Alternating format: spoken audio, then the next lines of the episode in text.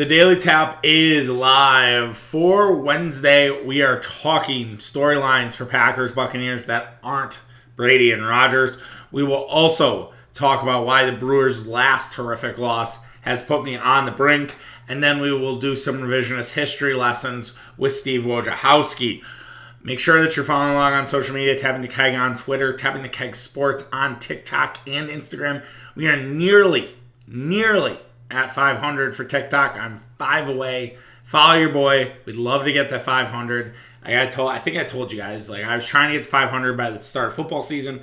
Love to get to 500 before the Buccaneers game. Um, appreciate everybody who's been enjoying that content. Uh, the Lazard thing we did earlier this week went viral for my standards, uh, as I like to say.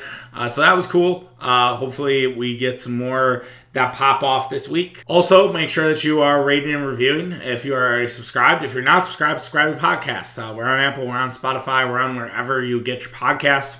If you came in from the Lazard video, you're like, oh, this guy's a podcast that's cool. Uh, would love to have you. Love to be have you be part of our community, uh, and yeah, much more. Uh, so looking forward to that. I'm so excited to talk today, and excited to talk storylines along with the other things that we have in the hopper. So let's waste no more time and dive right into it. Packers and Buccaneers are playing this week. It is the Packers' first matchup with a team outside of their division, but it is equally as important as a division game. If the Buccaneers are as good as we think they might be, this game matters for the Green Bay Packers. If the Packers win this game, they have a tiebreaker over the Buccaneers when it comes playoff time.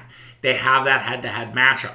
They might not have that with, let's say, the San Francisco 49ers, who somehow they do not play this year, which is, I mean, fine. I think we will all take that. But they don't have a head to head matchup with the San Francisco 49ers. They don't have a head to head matchup with the New Orleans Saints. Not assuming that the Saints are going to be good, but you get the idea, right?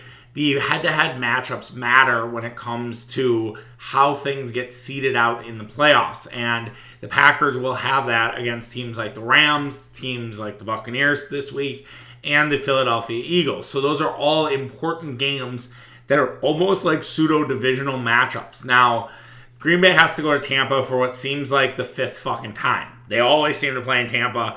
They can't avoid it. Now, you're like, Charlie, how does this happen? If you're unfamiliar with it, the schedule is kind of set up every year. Like, we already know that the Packers next year will either go to an NFC West opponent or go to an NFC East opponent. I don't have it on me but basically, how it works is that the NFC West this year came to Lambeau, so that's why the Rams will be in, in Green Bay in December. The Rams, too, could have the same complaint that we always seem to play the Packers in Green Bay, which I think this will now be the third time, if you count playoffs, that the Packers and Rams have played in Lambeau Field in less than two years.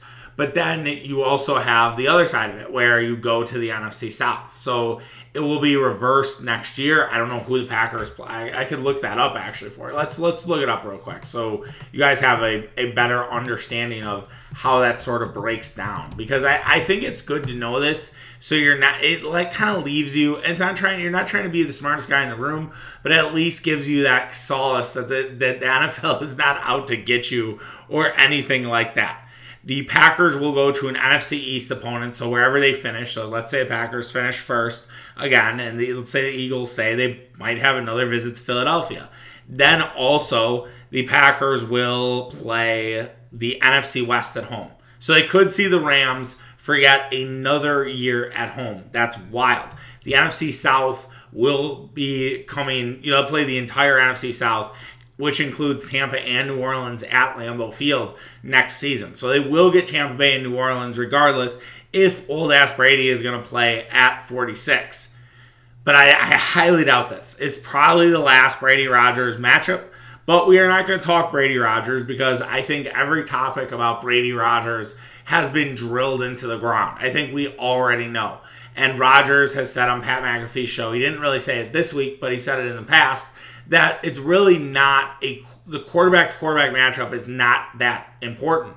He's not a Tom's not a safety. I think is what Aaron has said. Like Tom doesn't really matter on how my performance is. It's kind of this dick measuring contest that we like to do in the hot take world, but in reality, it doesn't matter that much. And we already know kind of where Brady and Rodgers sit.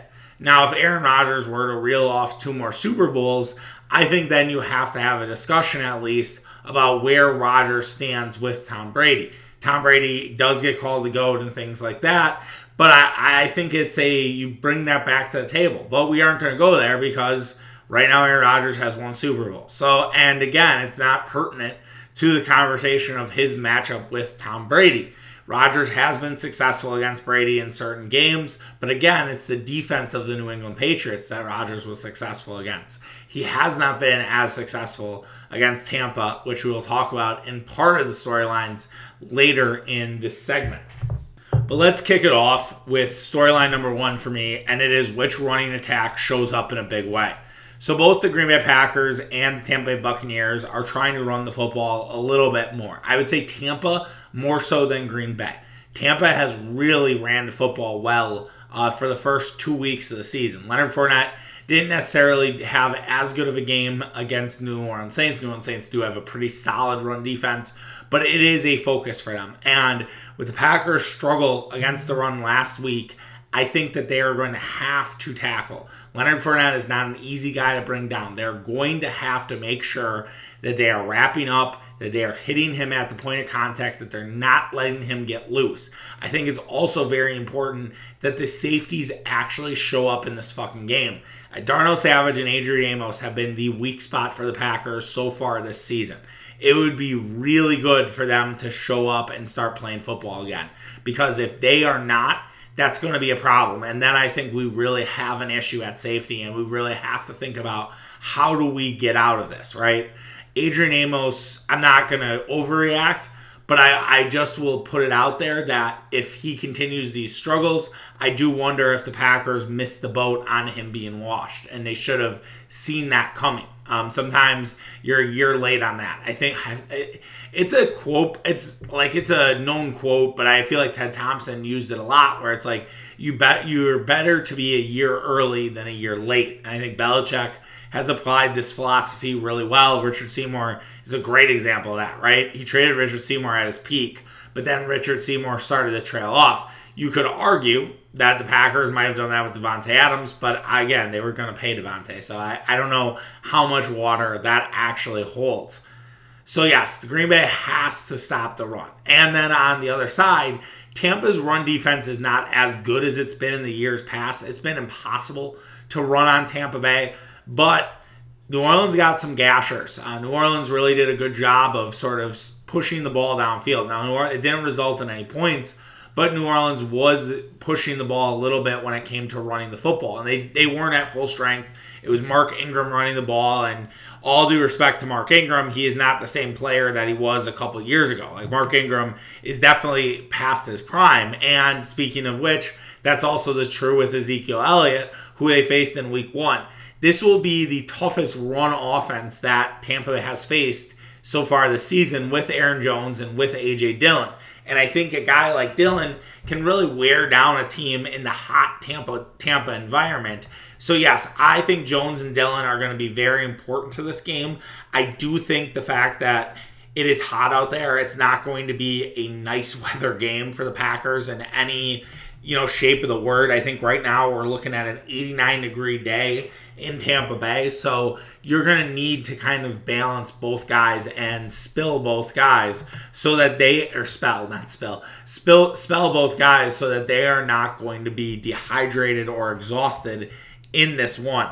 For what it's worth, the New Orleans Saints had 102 yards and averaged 5.1 yards per carry against Tampa Bay. Like I said, it didn't result in any points. Uh, they only scored 10 overall, but it's at least worth noting, and at least making note that there was some success against that Tampa run defense.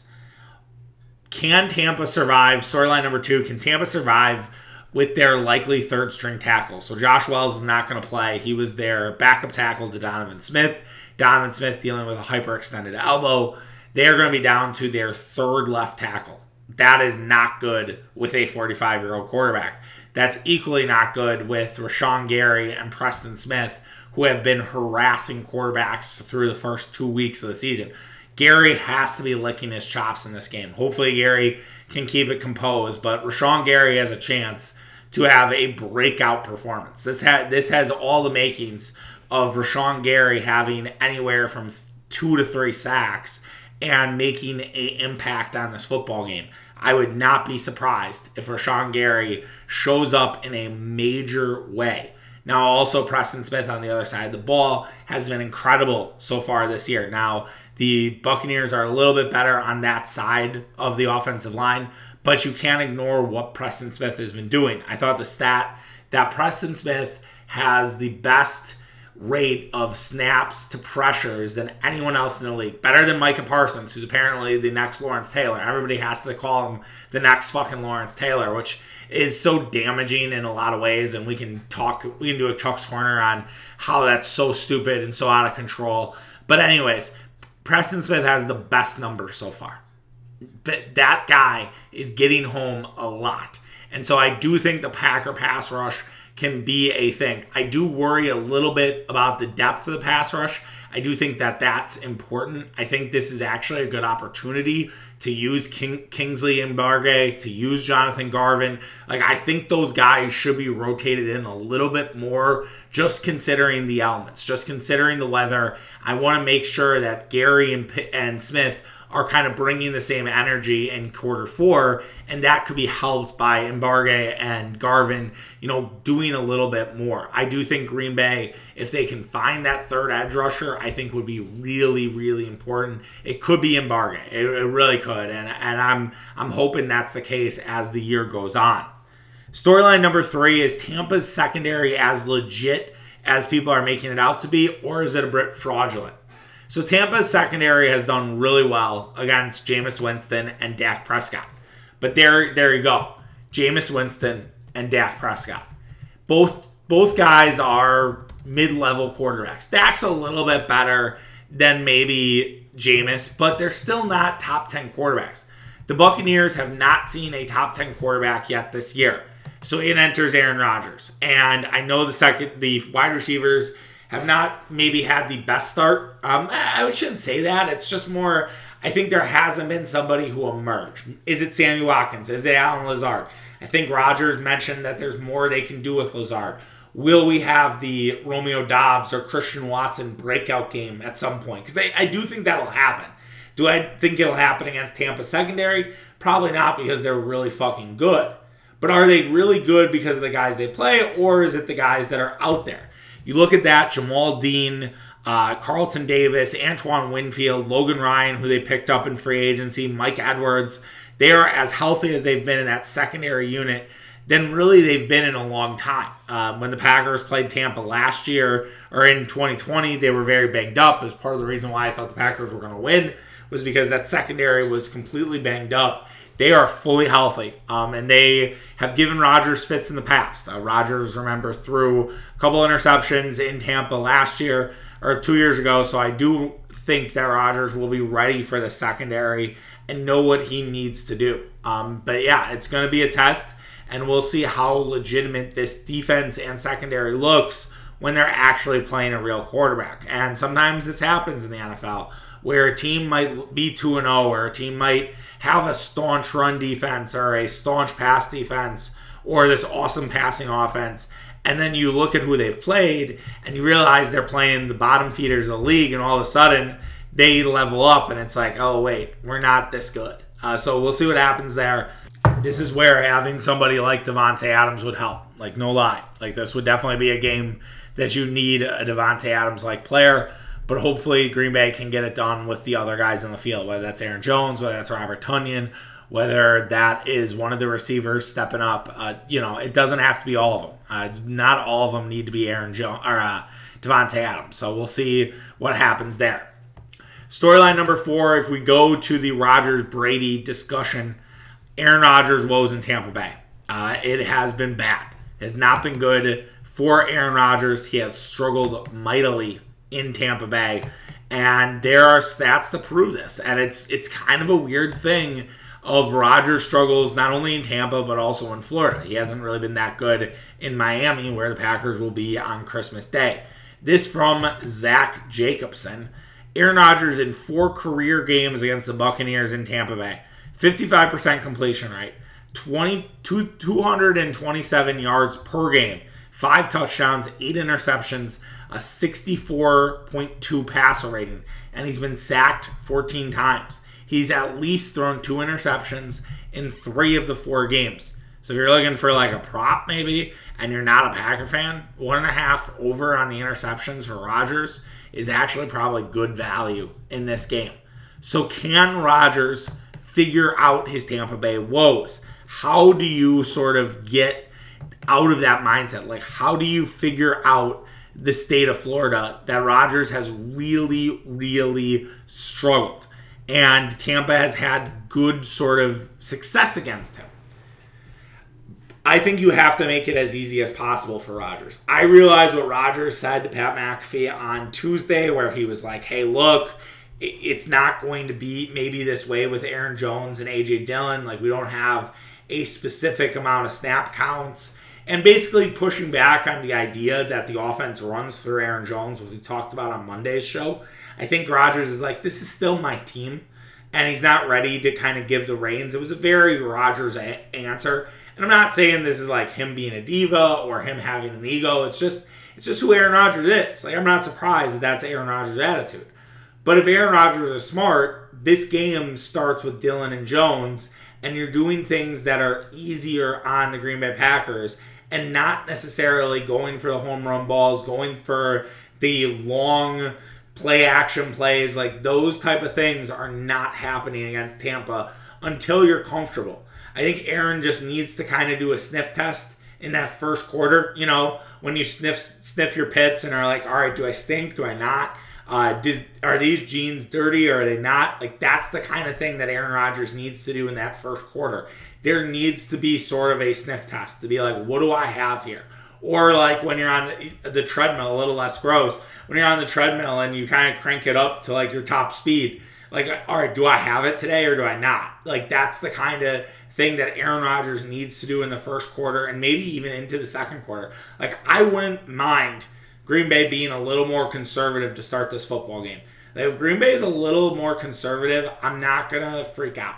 I really am not because all of the struggles that Aaron Rodgers has, I'd rather him get settled in and start feeling comfortable here. So whatever the whatever the demons are, I don't want them to come back. And I think the worst case scenario for the Green Bay Packers would be a early interception or an early turnover. Remember, Rodgers has two fumbles through two games.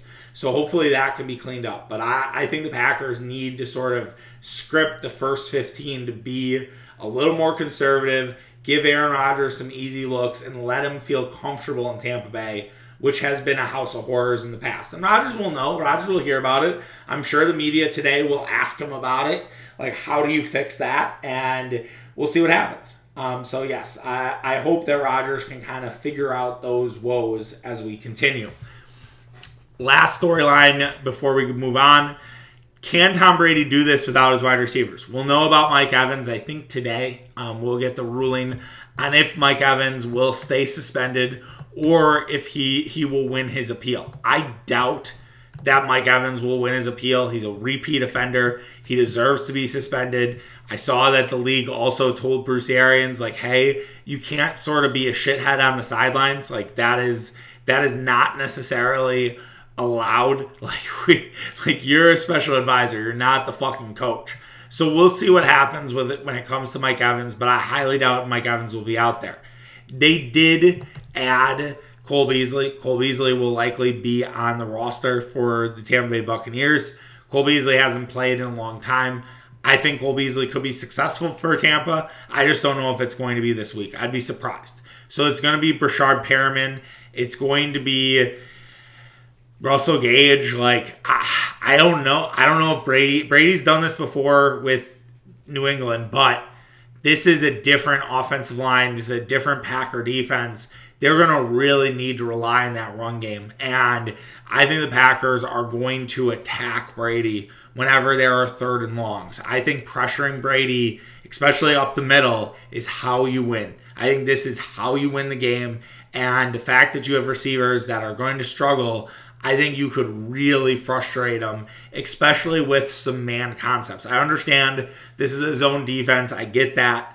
But if Green Bay had a little more man concepts and a little more just frustrating guys at the at the line of scrimmage, and maybe then dropping into small zones, like that to me works a lot better. And I think Jaire Alexander was playing a little more like a rover uh, last week in Chicago. And I expect to see something similar where if Jaire can kind of read what's going on, he'll make a play on a ball. Like the, the play, the interception he made was incredible. Like he was on the other side of the field and went all the way across to make an interception on on Justin Fields. I would not be surprised if we see something similar with Alexander. Brady has really struggled to start the season. I mean, both Brady and Rodgers have, but I think Brady has been more concerning than I would say with Aaron Rodgers. I wouldn't say Rodgers struggles. I worry because at some point the Dragon's going to get unleashed, and we saw it last year, and we can see it again this year. So I feel like the Packers have more of an advantage.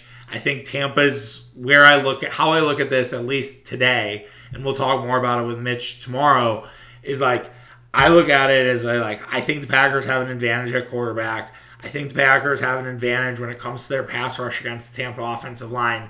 I think where I worry is the the Leonard Fournette angle and running the football against the Packers. I worry about the idea of do you have do you have enough when it comes to uh, the Tampa Bay woes that Rodgers struggles against. I worry a little bit about that Tampa secondary, even though I, again, I wonder how good they actually are. So I really think this is an even game. Like, I know Tampa's favored by one and a half.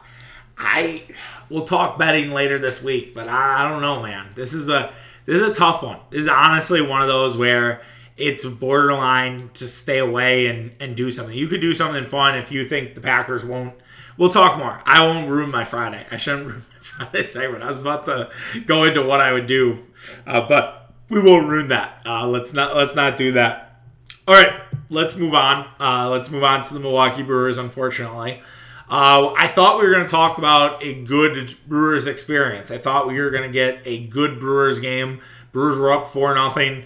Uh, things were going well, and then things went off the rails. I saw a guy on Instagram who said if the Brewers had played had had Ashby for an entire game, it ended up being a bullpen game as Ashby just getting back from injury, which is completely understandable. They probably win this game. Ashby looked really good. I will give him that. I I don't know if I can go that far, just given the fact that Ashby has fallen apart in different scenarios.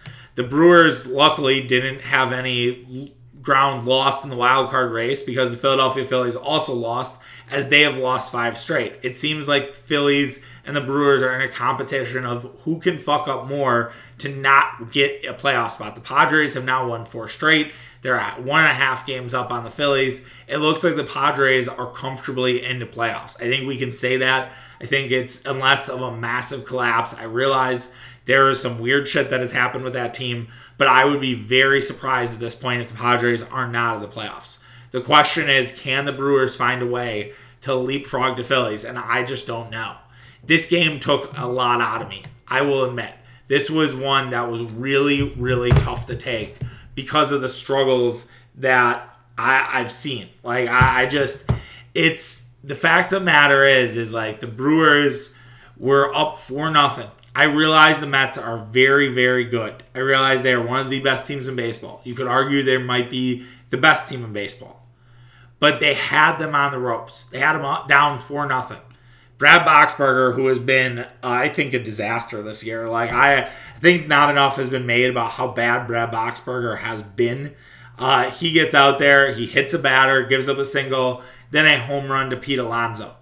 Then you have Taylor Rogers, who's been equally trash.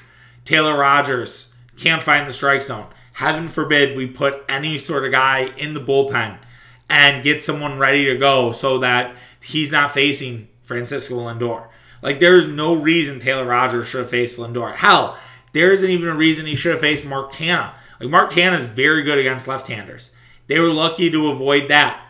Lindor should not have been Rogers' guy. That should have been Matt Bush. Like Matt Bush should have been out there to face Lindor, and then he would have got Alonso and Escobar going forward. Instead, Craig Counsell kept him out there. Craig Counsell kept him out there for for not the entire inning because they ended up going with Matt Bush, but like it was it, like he waited a guy too long.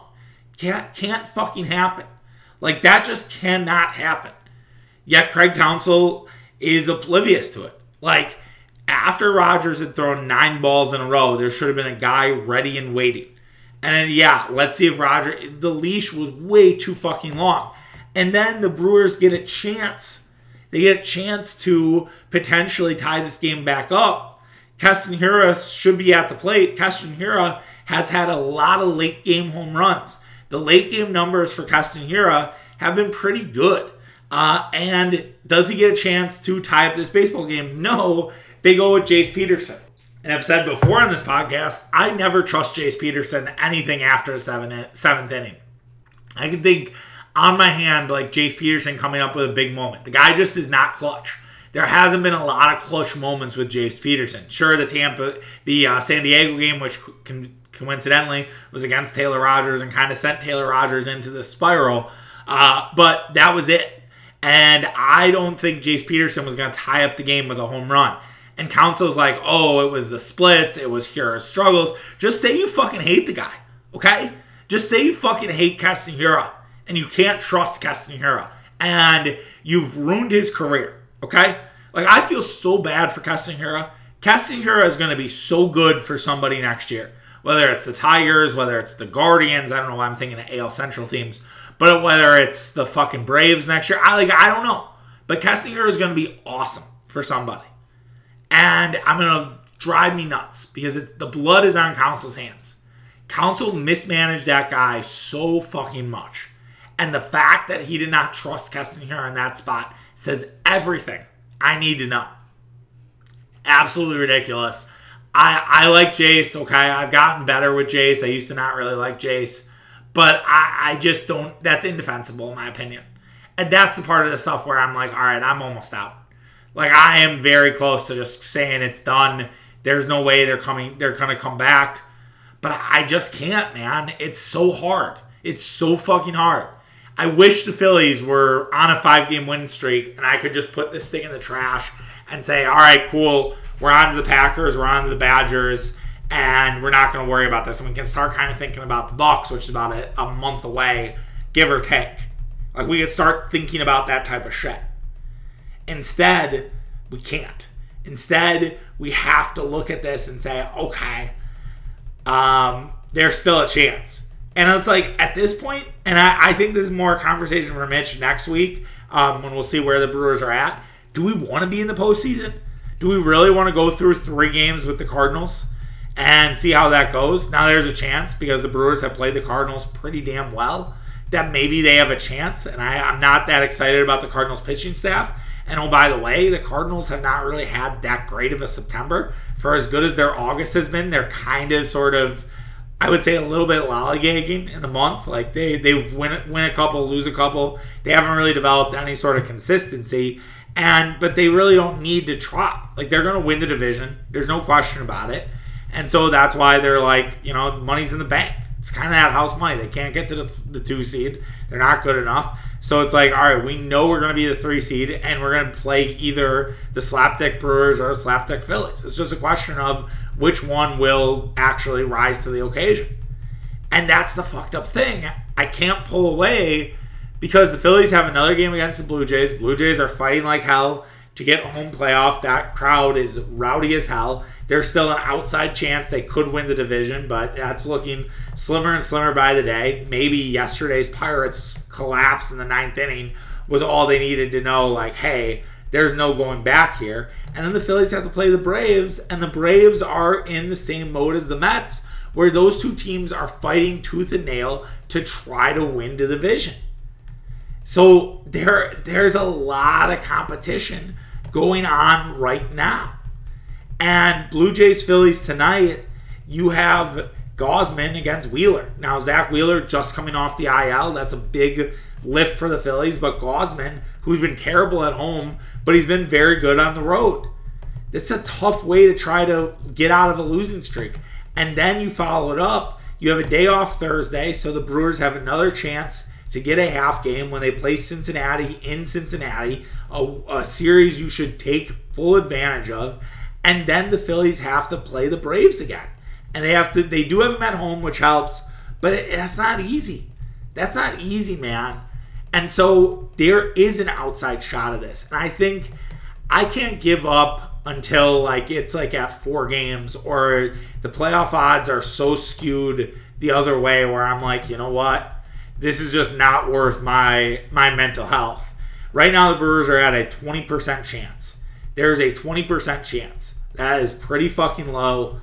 I don't feel exactly that great about it, but I still will hold out hope. I think it has to get under 20 before I'm like, all right. I mean, if they if the Phillies were to win today and the Brewers lose and it's three and a half, then it kind of gets to the point where you're running out of games. But I I don't have any faith today with Adrian Houser on the mound.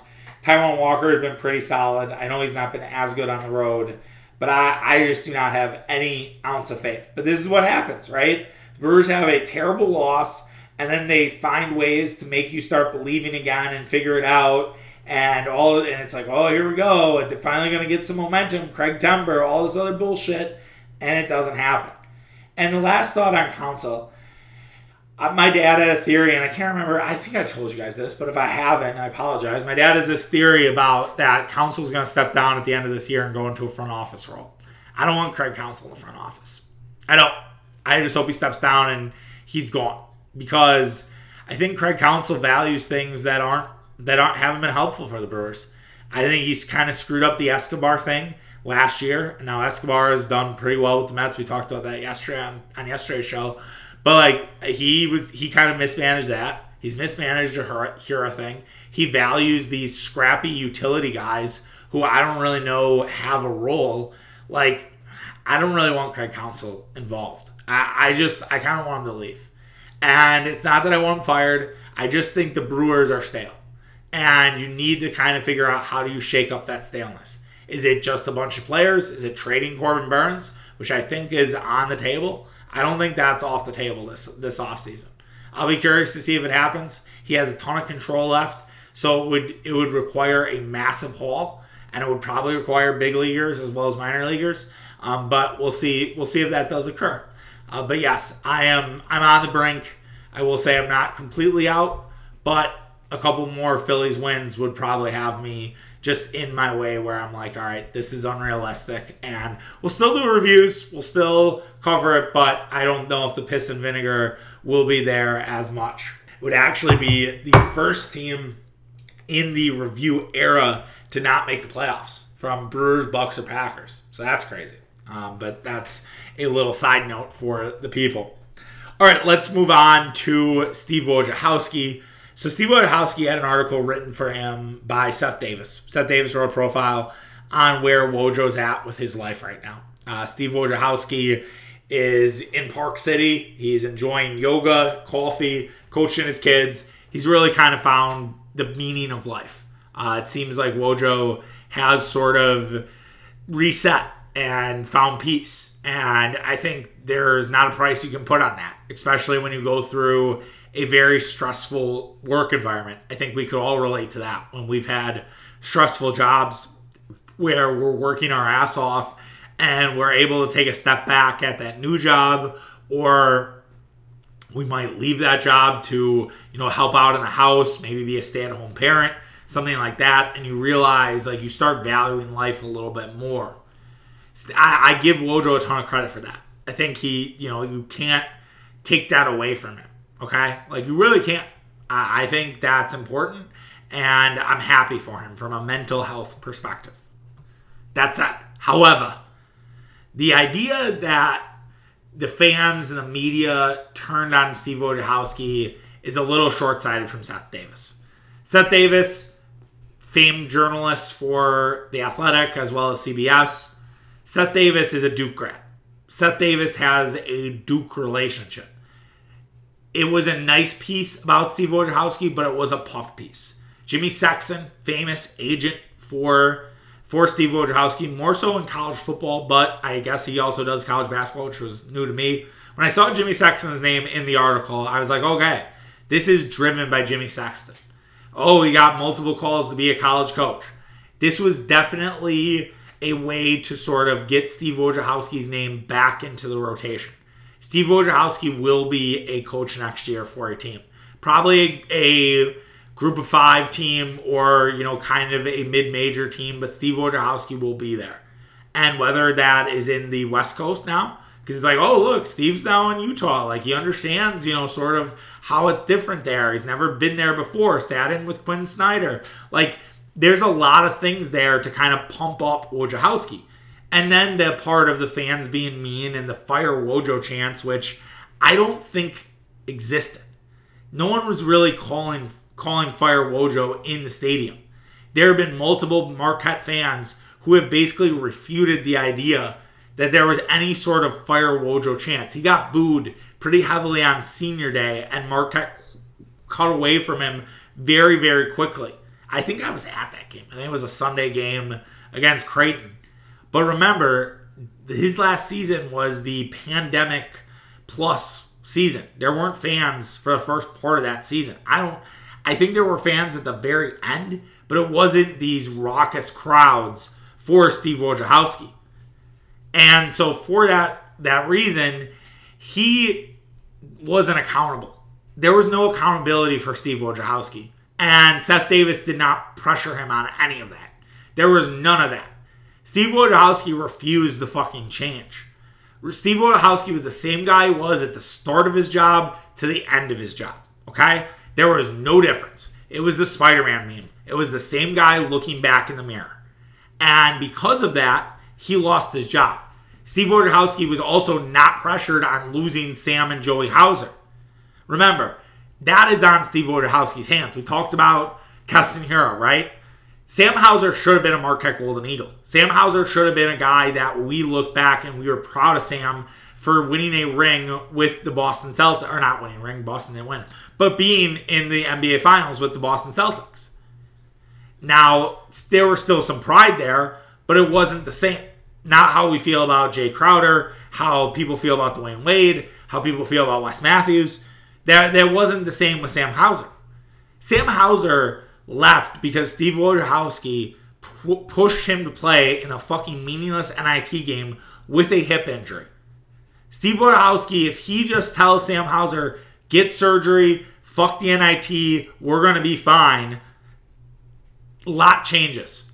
And the relationship that Hauser had with Marcus Howard and Wojciechowski letting Howard sort of control the team and not putting his foot down to say that this was a family, that this was a balanced approach, that Howard needed to be a little more hands off, also didn't help. Joey Hauser, I don't care about because Joey Hauser came to Marquette, I think, because his brother was there and not because he wanted to play at Marquette. He wanted to be at Michigan State where he is now. Like that, that if Joey would have left, I think I'm still like, okay, well, Wojo did a good job of at least keeping Hauser. I mean, there's an alternate reality where if Hauser stays, Marquette's successful, Marquette has a really good year, and Steve Wojciechowski might still be the coach. So you could argue that Hauser leaving was the best thing that happened for Marquette basketball because Shaka has been doing a really good job from a recruiting perspective. Shaka sold out the student section, which I think is a first in a long time for Marquette. Shaka is making a community at Marquette. They're the better together shit is great. I think it's not as cheesy as win every day. It's it's really kind of bringing the unity and trying to bring the fans and the team together. And I do think Marquette's going to be another year of this scrappy team that people are going to kind of grit their teeth when they're playing against them. I think Marquette has a real shot to pull off a couple upsets in the early part of the season. They have they have some they have a tough non-conference. Like don't get me wrong, but I, I think Marquette can be successful. I don't have the same fears that I had with Wojciechowski. And Steve Wojciechowski just wasn't a good coach.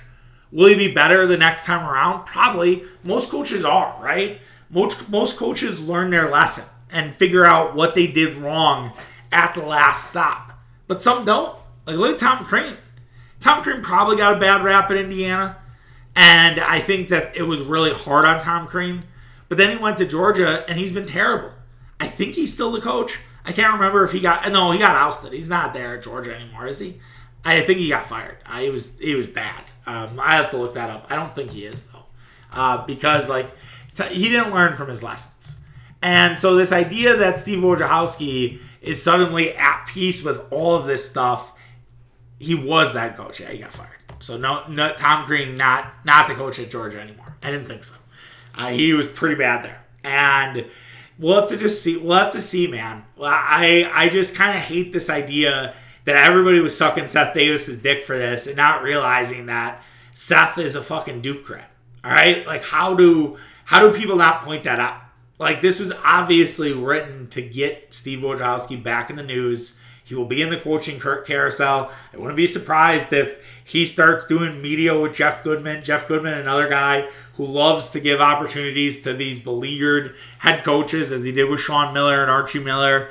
Uh, I think he also did with Frank Martin. Would not be surprised if Sean, if uh, Jeff Goodman does a similar thing with Wojo.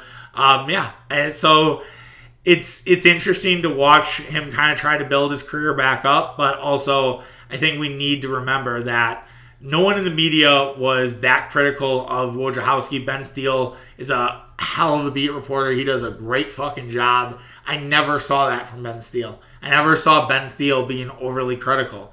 And even so, I don't think the Milwaukee media or the Packer media is ever that critical. I think Steinman can get to a point with the Packers, but I also don't think he pushes it as hard as some others do. So I I totally do not buy into the sort of oh feel bad for me sort of bullshit from Wojo. It just doesn't there. All right, that does it for today's show. Hope you guys enjoyed it. Like I said, Mitch tomorrow, tapping the keg. Uh, we should have a good show. Uh, we're talking Badgers. We'll talk importance rankings for Packers and Buccaneers, and we'll also talk about the Brewers. So we'll uh, we'll get there. Um, that should be our show tomorrow. So look forward to that. And yeah, we'll see you then. All right, take care. Bye.